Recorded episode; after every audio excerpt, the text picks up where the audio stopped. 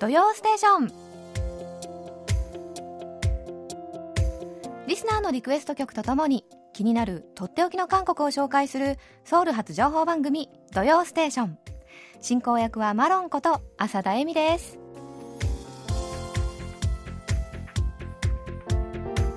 リスナーの皆さんこんにちは。アニョンガセヨえー、5月です。えー、韓国は先月30日の釈迦生誕日、えー、5月1日のメーデーそして週末でね合わせて4連休となっています。えカンウォン道や最終島などのホテルはねほぼ満室となってまして全国の観光地とかキャンプ場などはかなりのにぎわいを見せています。ラジオネーム谷口正さんです。新コロでタクシーも大打撃。ついに25日より無期限休業に踏み切りました。まあ休業保障が平均賃金60%保証で労使妥結。いきなり暇人になってしまいました。庭の草刈りや花の手入れ掃除。そして夕方17時からはもちろん KBS にチューニング。普段の週末とは違った過ごし方をちょっと模索しています。皆さん新コロにかからないでくださいね。コロ疲れドステを聞いてしばしの癒し。かっこ川柳というふうにね送ってくださいました。あー谷口さん。あのね私の周りにも休業になったという方ねやっぱりいらっしゃるんですけれどもね。うん。あのー、谷口さんきっとこの機に楽しくてユニークな日々を過ごしていらっしゃるんじゃないかなと思います、えー、シンコロに負けないでね、みんなで気合を入れていきましょうね。あじゃあじゃそれでは今週の土曜ステーション、元気にスタートします。I'm waiting for a miracle 내 보통뿐인 나날에 Oh would you be my miracle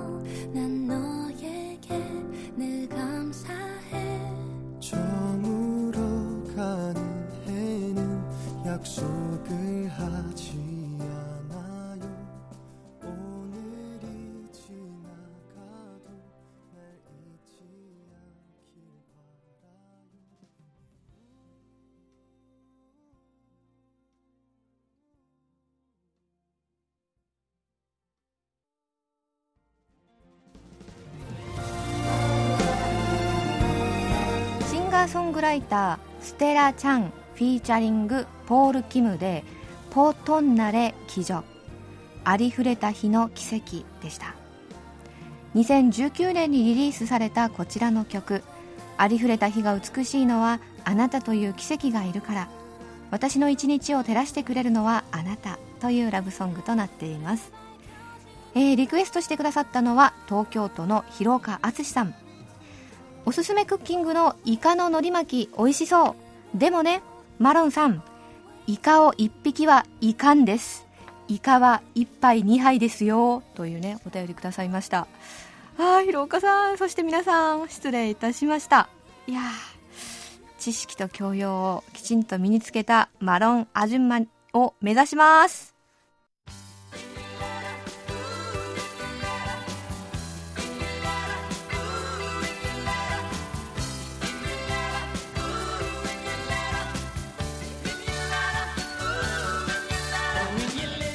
それではリスナーの皆さんから届いたお便り紹介です。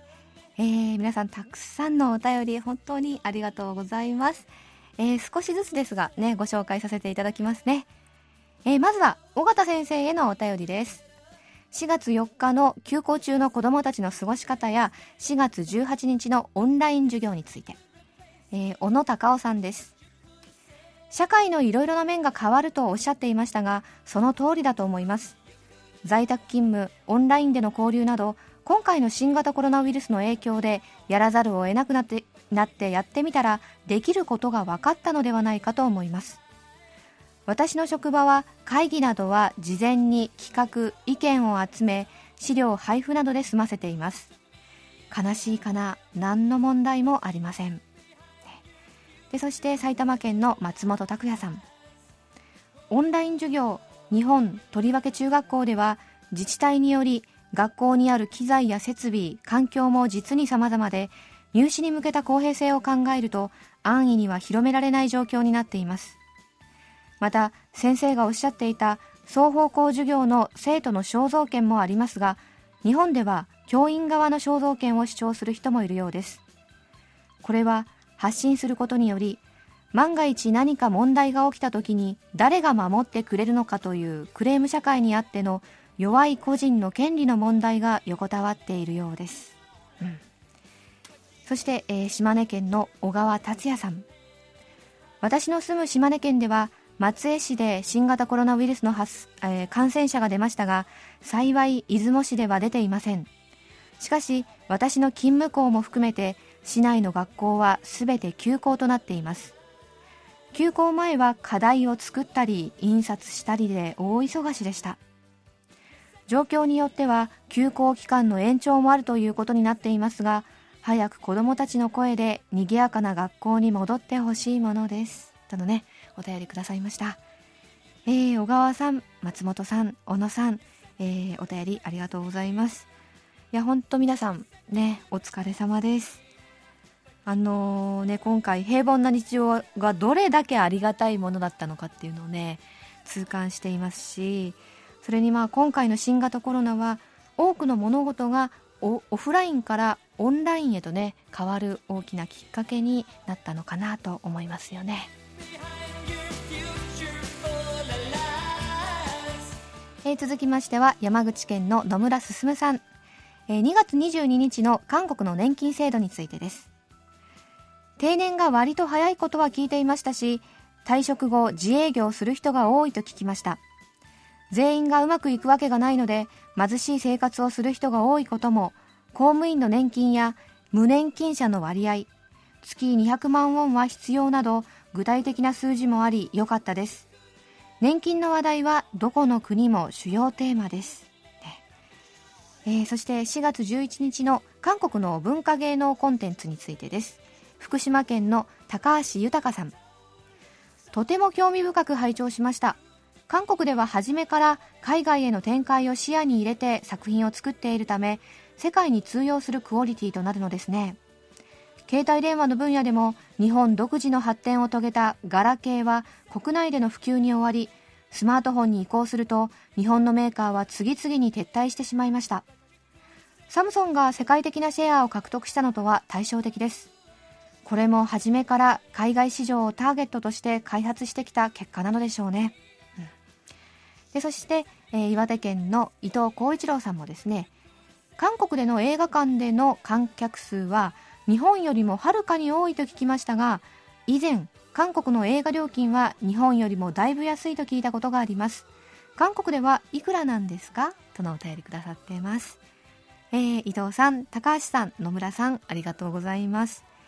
えー、韓国の映画料金ですけれども、まあ、映画館やそして時間帯座席の位置によって少しずつね値段が違うんですけれども、えー、大人は、まあ、8000ウォンから1万1000ウォンぐらい、ねまあ、約日本円で1000円ぐらいでしょうかね。うんそして、えー、早朝とか深夜割引がありまして、まあ、早朝の場合は7000ウォンからそして深夜の場合は8000ウォンからね見ることができますで18歳未満の子どもたちとか65歳以上の方は割引ということにもなってますね。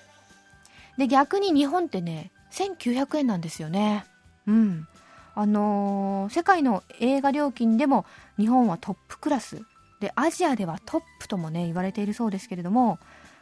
うん、韓国が安いっていうよりは日本の映画料金の方がちょっとね高く感じるなという印象がありますえ続きましては韓国にお住まいのエギヨンマさん。尾形先生のお子さん可愛い歌声を覚えていたのですがうちの子と同じ年だと聞いてさらに嬉しい気持ちになりました、ね、でそして矢倉哲也さん。息子は今年小学1年生になりなんとか入学式だけは4月8日に終えました。席も間隔を空けたような状態で最低限の内容で終わり5月6日までは休校という状態です。おめでたいようなおめでたくないような変な感じでした。毎日家にこもっていますので外では運動はできないしストレスが溜まっているようです。韓国でも同じような状態でしょうか？とのねお便りです。あー矢倉さんえぎおんまさんお二人のねお子さんも今年ね小学校に入学されたんですね。うん。あのまあイメージ通りの入学にはならなかったかもしれませんがうん。でも元気に迎えられてよかったですよね、うん、で韓国ではえー、子どもたちのテコンドー教室とか、まあ、塾などですね、まあ、少人数でこう間隔を空けて再開したところもあるそうです。で4月から段階的に学校のオンライン授業がスタートしたんですよね。で、こちら、親の新学期と言われるほど、まあ、パソコンの設定から授業中のサポート役までね、親御さんが本当に大変だと言われていて、ね、ひまわりさんも本当に大変ですというふうにね、おっしゃっていました。はい。えぎおまさん、ファイティングですえ続きまして及川和明さんもですね先月18日にご紹介した童謡「故郷の春」についてお便りくださってます毎回歌詞の内容を歌いながら丁寧に紹介するのが分かりやすくていいですね。浅田さんの歌声のボイスコントロールとエコーのかけ方が絶妙で素晴らしいですよ。これはねひまわりさんがすごいんです。で次回は韓日で愛されている童謡が紹介されるようなので楽しみにしています。とのお便りです。ありがとうございます。えー、その他、えー、松本拓也さんや、えー、広岡敦さんもねマロンさんの緊張が伝わってきましたよとのお便りくださいました。はい。また今月もよろしくお願いします。え続きましては秋田県のラジオネームタワリンコさんです。え4月11日にタワリンコさんの空耳、えっと、日韓と中東のイランの発音がねこう似ているというねイランという言葉について送ってくださいましたよね、えー、空耳ハングルでの採用ありがとうございました。連音化はナチュラルスピードで話す韓国語や英語では普通ですが日本語にはあまり見られません。キム・ヨナさんはハングルではキム・ヨンア。パックネえー、前大統領はパックンヘのはずです。韓国語では人の名前を言う場合連音化するのか。一文字一文字を丁寧に呼ぶのか気になります。シチュエーションによって違うのでしょうか。とのねお便り。いやータワリンコさん鋭いですね。はい。うーんと例えばあの電話でね名前を言う時などはやっぱり聞き取りにくいのでこう一文字ずつ分けてね発音することもあるんですけれども、まあ、日常生活では、まあ、連音化して言うのが一般的かなというふうに思いますね。うん、で例えばフィギュアスケートのキム・ヨナさん。ね。えー、一文字ずつ分けて発音するとキム・ヨンアーですけれどもやっぱり日常生活では奇妙なというのが普通ですこれねどういう仕組みになってるかというと名前のヨンとアーがイウンっていうね、丸という、丸で書くようなね、シーンで始まってまして、キムのパッチムのね、ミウン。これアルファベットで M なんですけどね。それとヨナのヨが連音化して、YO、ミョという風になるんですね。で、4のパッチムのニウン。アルファベットでは N ですね。それと4がの R の A が連音化して、まあ、NA なというふうになるわけです。でつまり奇妙な奇妙なというふうにね発音するのかなと思います。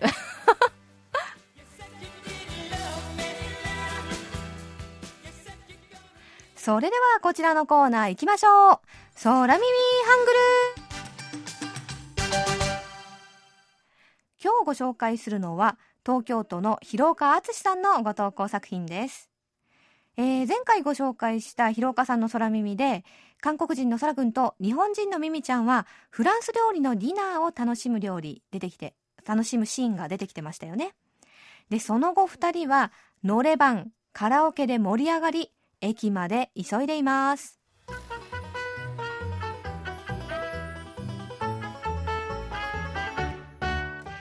ミミちゃん急いで。抹茶が出ちゃうよ。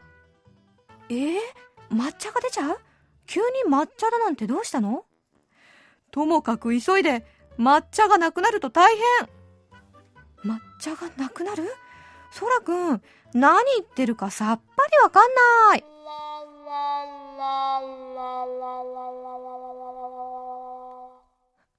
はい。皆さん、お分かりでしょうか？いや、私ね、今回もね、大笑いさせていただきましたよ。うん。あの、今回の空耳はね、まあ、抹茶ですけれども、抹茶と言われれば、ね、緑茶の一種の深い味わいのあのお茶をね、連想するじゃないですか。でもね、韓国語で抹茶といえば、ね、ののの、あの抹茶じゃないんです。いわゆるね、韓国語では、終電のことなんですね。ね、最後のあの電車。ね。これ最後という意味のまじまと列車という意味の夜茶を合わせたマジマク夜茶最後の列車をねあの省略して抹茶と呼ばれるようになったとも言われています。これあの電車とか地下鉄だけじゃなくてバスの終電もまあバスのね最後のあのバスも抹茶というふうにね呼びます。でこれ発音のポイントなんですけれども「ま」の後にあのね、句をね、ちょっと言うようなイメージなんですよ。例えばね、真っ赤とかマックという時のマッ、マックという感じで、抹茶、抹茶というといいのではないでしょうか。ねいや、それにしても広岡さん、センス抜群ですね。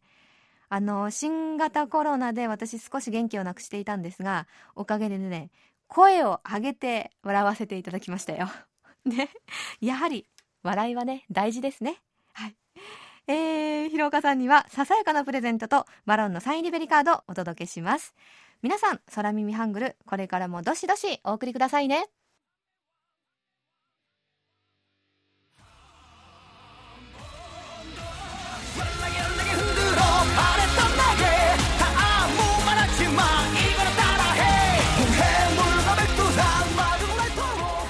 男性デュオノラジョーが2011年にリリースしたパンメワン販売王でした。僕らはお客さんに奉仕するという使命を負ってこの地にやってきた。みんなの心の中の暗い幕を取り払うんだというねユニークな曲となっています。こちらは先ほどお便りご紹介しました伊藤浩一郎さんがリクエストしてくださいました。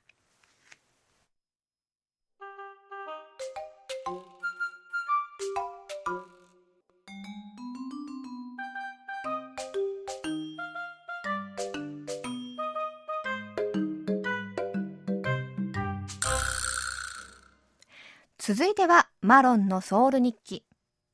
えー、最近韓国ではトップネチャレンジというね、キャンペーンが話題となっているんです。ね、トップネというのは日本語ではまあおかげさまでとかね、おかげでという意味なので、まあ日本語で言うとおかげさまチャレンジみたいなね、意味でしょうか。これ何かと言いますと、新型コロナウイルスの最前線で戦っている医療スタッフさんたちへの感謝の気持ちを表そうというね、キャンペーンなんです。あの、手話で尊敬とか、え、ー、と、自負心などをね、意味する動作をしながら写真を撮って SNS にアップします。で、次の人をね、3人指名しまして、で、あの、どんどんね、このキャンペーン広げていこうというものなんです。ね。で、あの、手話の尊敬というのは、右手をいいねとかね、バッチリという動作をするんです。あの、グーにして親指を立てるやつですね。で、それを左手の手のひらにこう乗せると、韓国の手話で、まあ、尊敬しますというようなね、意味になるんだそうですね。で、韓国では今年の1月20日に初の新型コロナウイルス患者が発生して以来、先月28日で100日を迎えました。2月末には数百人にまで上った1日の患者数、えー、最近は10人前後にまでね減っていますよね。で特にえっと、2月末にね、テグで感染者がね、もう爆発的に増えましたけれども、それ以降、テグやその近隣地域で医療に当たったお医者さんとか看護師さんは、あの、3700人以上で、で、今も300人以上が働いていらっしゃるそうです。で、そんな医療スタッフのおかげでここまで来れたというね、感謝と尊敬の心を伝えるために、このおかげさまチャレンジが、えー、先月16日にね、スタートしました。えー、政府の中央災難安全対策本部が、えー、16日にねスタートしたんですけれども、えー、その後消防官とか軍隊の人たちそして歌手のボアさんとかねフィギュアスケートの先ほど出たキミョナさん。であとは多くの芸能人やスポーツ選手そして国民にもねもうどんどんどんどん広がってましてなんともうね1万人以上がね今参加しています。でこちらえー、先月の30日までに参加したにした方には抽選でねなんか記念のバッジが贈られるそうですよね。はい、でさてこのキャンペーンで使われているのがねこの「尊敬します」っていう手話なんですけれども今回の新型コロナでちょっと注目され始めたのが手話通訳士の方々なんですよね。うん、で毎日行われたその政府のね記者会見であの担当者のすぐそばで手話で通訳していた方々がいつもいらっしゃいましたで韓国には耳が不自由な方が36万人いるというふうに言われているんですが手話通訳士さんは2000人以下ということでまだまだ少ないそうなんです。ね、で1年に一度行われる資格試験に受かって初めて手話通訳士になれるそうです。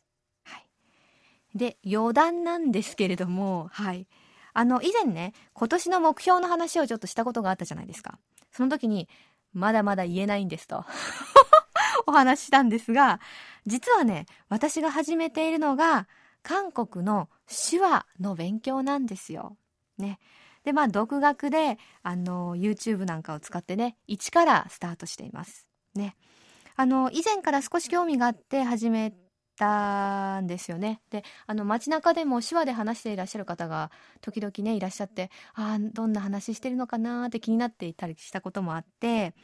でね、あの始めたんですが、とってもこれね興味深いんですよね。あのー、国際手話っていうのもあるんですけれども一般的に使われているのは各国それぞれの手話なので、まあ、世界共通ではないそうなんですけれどもねあのキムチとかプルコーギーとかねあの、ラジオでね、今お見せできないのが本当に残念なんですが、本当に韓国ならではで可愛いんですよね。なのでまだまだ、まあ初歩なんですが、新たなことをこう学ぶ喜びっていうのを最近感じています。はい。マロンのソウル日記、今日は今話題のおかげさまチャレンジ、トップネチャレンジについてお話ししました。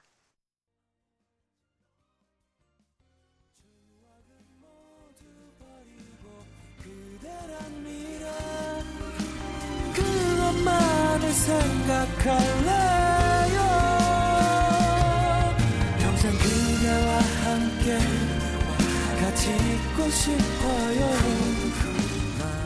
俳優のパク・シニャンさんが2005年にリリースした「4人恋人」でしたこの世で一番優しい君に出会えた一生一緒にいたいんだというね甘いラブソングとなっています えー、こちらは福岡県の松尾純一さんのリクエスト曲です。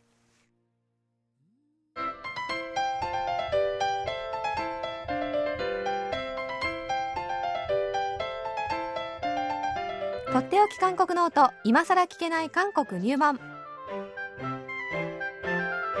ソウル滞在17年目の韓国社会ウォッチャー弘益大学経営学部助教授の尾形義弘さんが韓国社会のどんな疑問にもお答えします。尾形さん今週もよろしくお願いします。ではご質問からご紹介しますね、はい、はい、埼玉県の松本拓也さんです。尾形先生先生の韓国ノート大変ためになります。なるほどそうか。とストーンと落ちることがいくつかありました。今や毎週の楽しみですはい。ありがとうございます。はい、そう言っていただけると、ええ、ね、頑張り、がいがありあります。と思ってますけど、はい、ファンが多いですからね、先生のコーナー、本当に。はい。ありがとうございます。えー、日本では男性の育児休暇が小泉大臣のお子様が生まれたことで少々注目されていますが韓国ではいかがでしょうか日本でも話題にはなるものの現実には取得者はごく少数取らないというよりも取れないというのが正しい表現ではないかと感じています。というね、はい、ご質問です。はいあのね、やっぱそういった政治家の方がパフォーマンスでも、えー、してくれると、それはいいのかなと思いますね。はい、まあ、パフォーマンスで終わらなければもっといいんだと思いますけれども、えー、あの、韓国の、まあ、日本の場合、こうやってやっぱり意識が変わっていくことによって、制度がだんだん整備されてくるっていうところあると思うんですけども、うんはい、韓国の場合、逆にですね、うん、意識がまだ追いついてなくても、そうすべきだっていうある程度の合意があると、えー、制度がバッとできてですね、うん、それに従って、えー、社会の認識がついていくと。はい、で、ものによっては結果的にその方が変化が早いなんていうことがあると思うんですけども、はい、この男性のね、育児強化とかっていうことにおいては、多分韓国の方が、えー、変化が早いですよね。えー、そうですね。はい。あの、男女雇用均等法の第19条においてですね、うんはい、えー、韓国では満8歳以下の、えー、子女、子供がいる、えー、勤労者に最大1年の育児休暇取得というのが認められてるんですけれども、うん、これ日本と比べると大幅に、ね。えー、あの8歳まで。満8歳。はい、うん、えー、ということなので、えー、小学生、えー、小学校1年生までね、はい、あの可能ということになるんですね。はい、ね。で私もこれ調べながらですね、うん、あのあ撮りたいななんてまだ間に合うのでね、うん、撮りたいなと思いましたけれども。はい、で、あの、30日以上の育児休暇、はいうん、あですね、えー、出産前後の休暇もを、えー、除いて30日以上ですね、育児休暇を取得した場合っていうのは、政府がその給与をですね、保障するということに、ほえー、なってるんですね。はい。えー、で、これはですね、2020年、まあ今年ですね、うん、えー、の3月末から、えー、改善が実はなされてまして、はい、えー、かなりですねこの幅あの保証額が広多く大きくなったんですね。なるほど。えー、っていうのは3か月までは、うん、初めの3か月まではもともと80%だったのが、うん、今100%まで OK と、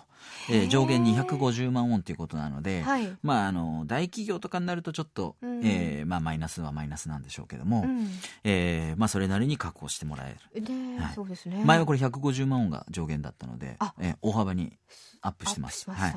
で、これが、えー、4か月から6か月の間は、うん、えー、かつて50%だったのが、えー、80%、うん、で150万円まで。うん、えー、そして、えー、それ以降半、残りの半年は50%で120万円ま、ウォンまで、ウォンですね。はい、えー、まで、えー、保証されるということでですね、えー、まあ半年ぐらいの、えー、休暇だとすればですね、そんなに大きく下がるわけじゃないっていう感じがしてきますよね、これだとね。ねで、1年間取ったって。そうですね。後半はちょっと厳しいですけども、半額になっちゃいますけれども。うんうん、えーというように、えー、かなり改善されてきてるんですね。すね今、取りやすくなってるということですよね。ねはい。で、育児休暇を認めない事業主に対しては500万ウォン以下の罰金ということも、えー、あります。はい、はいで、日本に比べてですね、そういった制度の部分でかなり、えー、こう進んでいる感じ、整備が進んでいるという感じがあってですね、えー、まあ日本ではこう、その、えー、出産率の低下とかっていうか、女性の輝ける社会なんていうふうにして、えー、まあキャッチフレーズ打ったりしてますけども、えーはい、もうこれ女性の問題っていう観点自体がもうちょっと根本的におかしいわけですよね。はい、で韓国ではもう男性の問題だというような観点っていうのはもうかなり、えー、一般化してるのかなという感じがします。ですからまあ制度にも当然それが反映されてですね、うん、えー、アッパお父さん、はい、お父さんの育児休暇ボーナスなんていうふうにこう言われている制度があってですね、えー、一人の子供に対してやっぱり通常はお母さんが先に育児休暇取るケースが多いんですよね、えー、えー、ですから2人目つまりだからお父さんも、えー、その同じ子供に対しての育児休暇を申請した場合、うん、初めの3か月はやっぱり給与の100%保証してくれると、うん、ですから、えー、それぞれ夫婦で100%の給料を保証されながら両方が取れると。こういう制度になってるんですね。はい、でこれあの、まあ、利用者がですねやっぱ増えてまして、うん、えー、2018年度がから48.2%増えて、うん、昨年9796人がこの制度を利用しているとい。うことなんですね。はい、えー、であの、まあ、昨年はですね男性の育児休暇数というのが初めて2万人を突破していると全体でですね、うん、えー、2万2297人ということでこれもその前の年に比べると26.2%も増えていると。ぐんぐん増えてる感じがありますよね。えー、ぐんぐん増えてる感じありますね。はい。うん、えー、育児休暇取得者の5人に1人がすでにもう男性だと。21.2%ですね。なるほど。えーなので、もうかなりだから周辺見渡してもいるという感じですよね、うん、きっとね。ねねはい、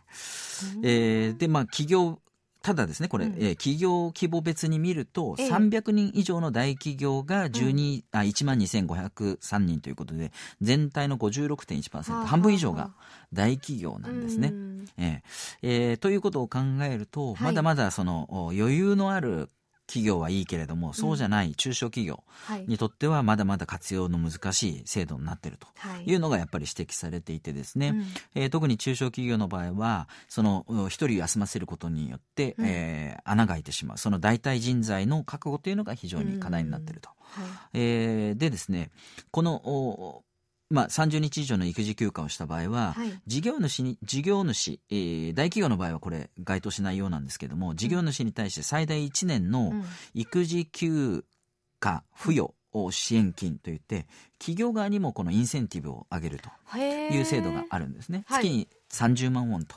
えー、いうことで、はい、まあ、あの当然その、えー、休んだ人の給料の保証は政府がしますけれども、うんうん、えー、その給与の、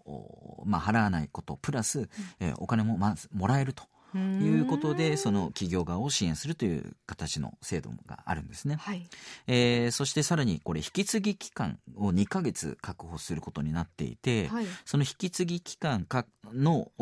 まあ、だから補填するその穴埋めをする人材を別で雇う場合にですね、はい、えー、その休む人と新しく雇う人が2か月一緒に仕事をすることができるように、うんはい、その期間に関しては新しく雇った人、えー、の人件費にを支援するということで、引き継ぎ中は120万ウォンプラスで出るとですねお金が。でさらに、えー、その、まあ、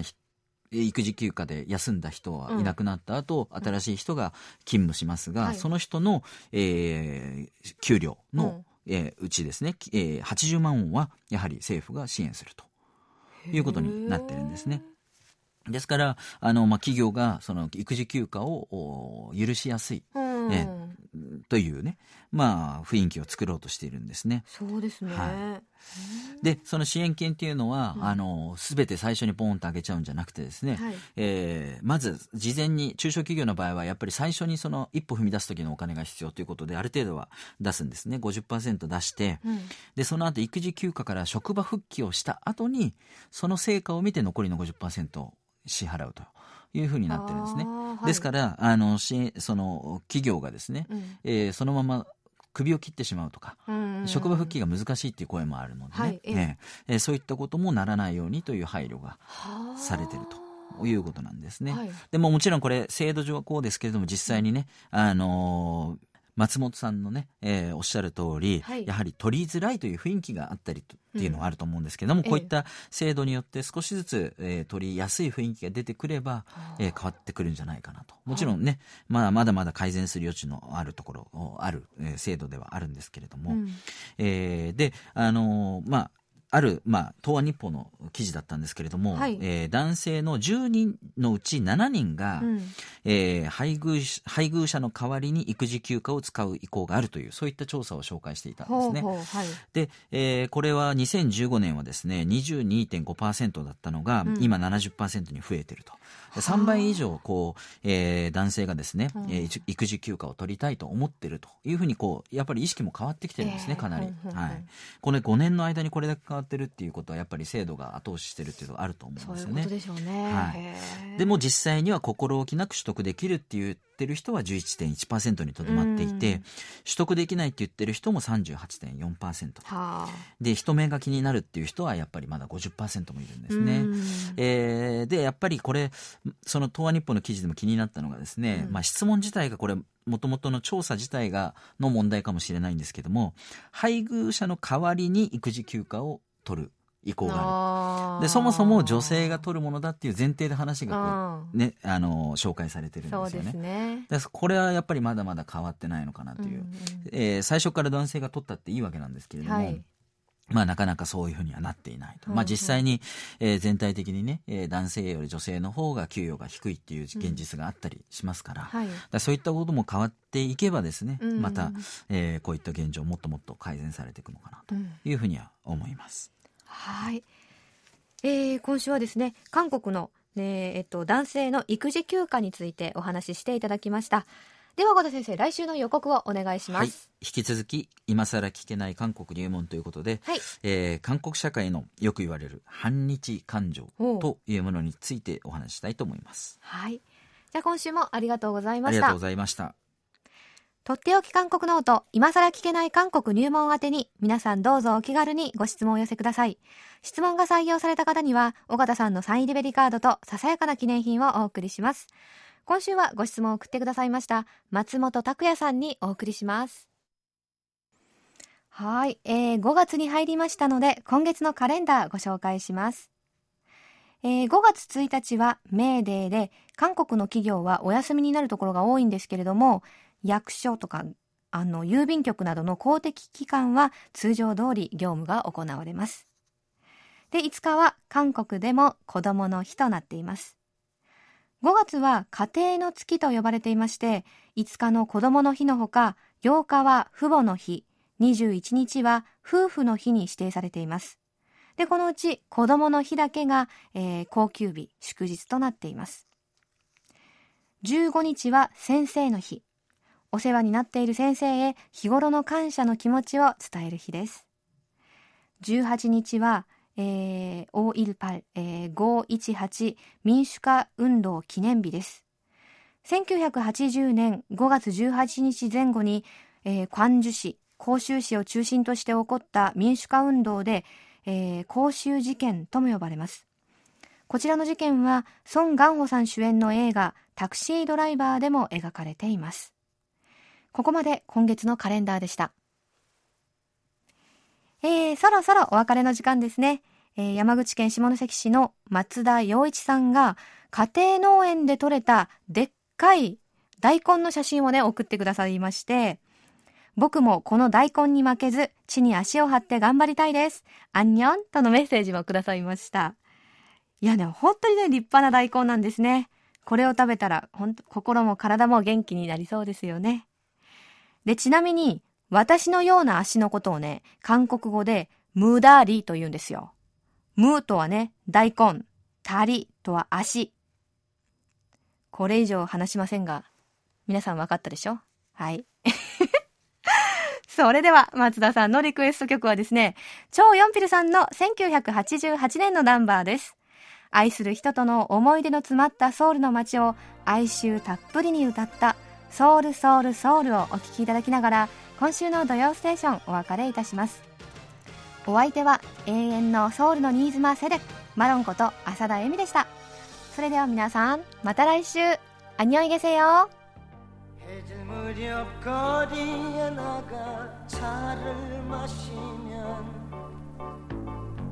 내가슴에아름다운냇물 이별이란 헤어짐이 추억 속에서 다시 만나는 그대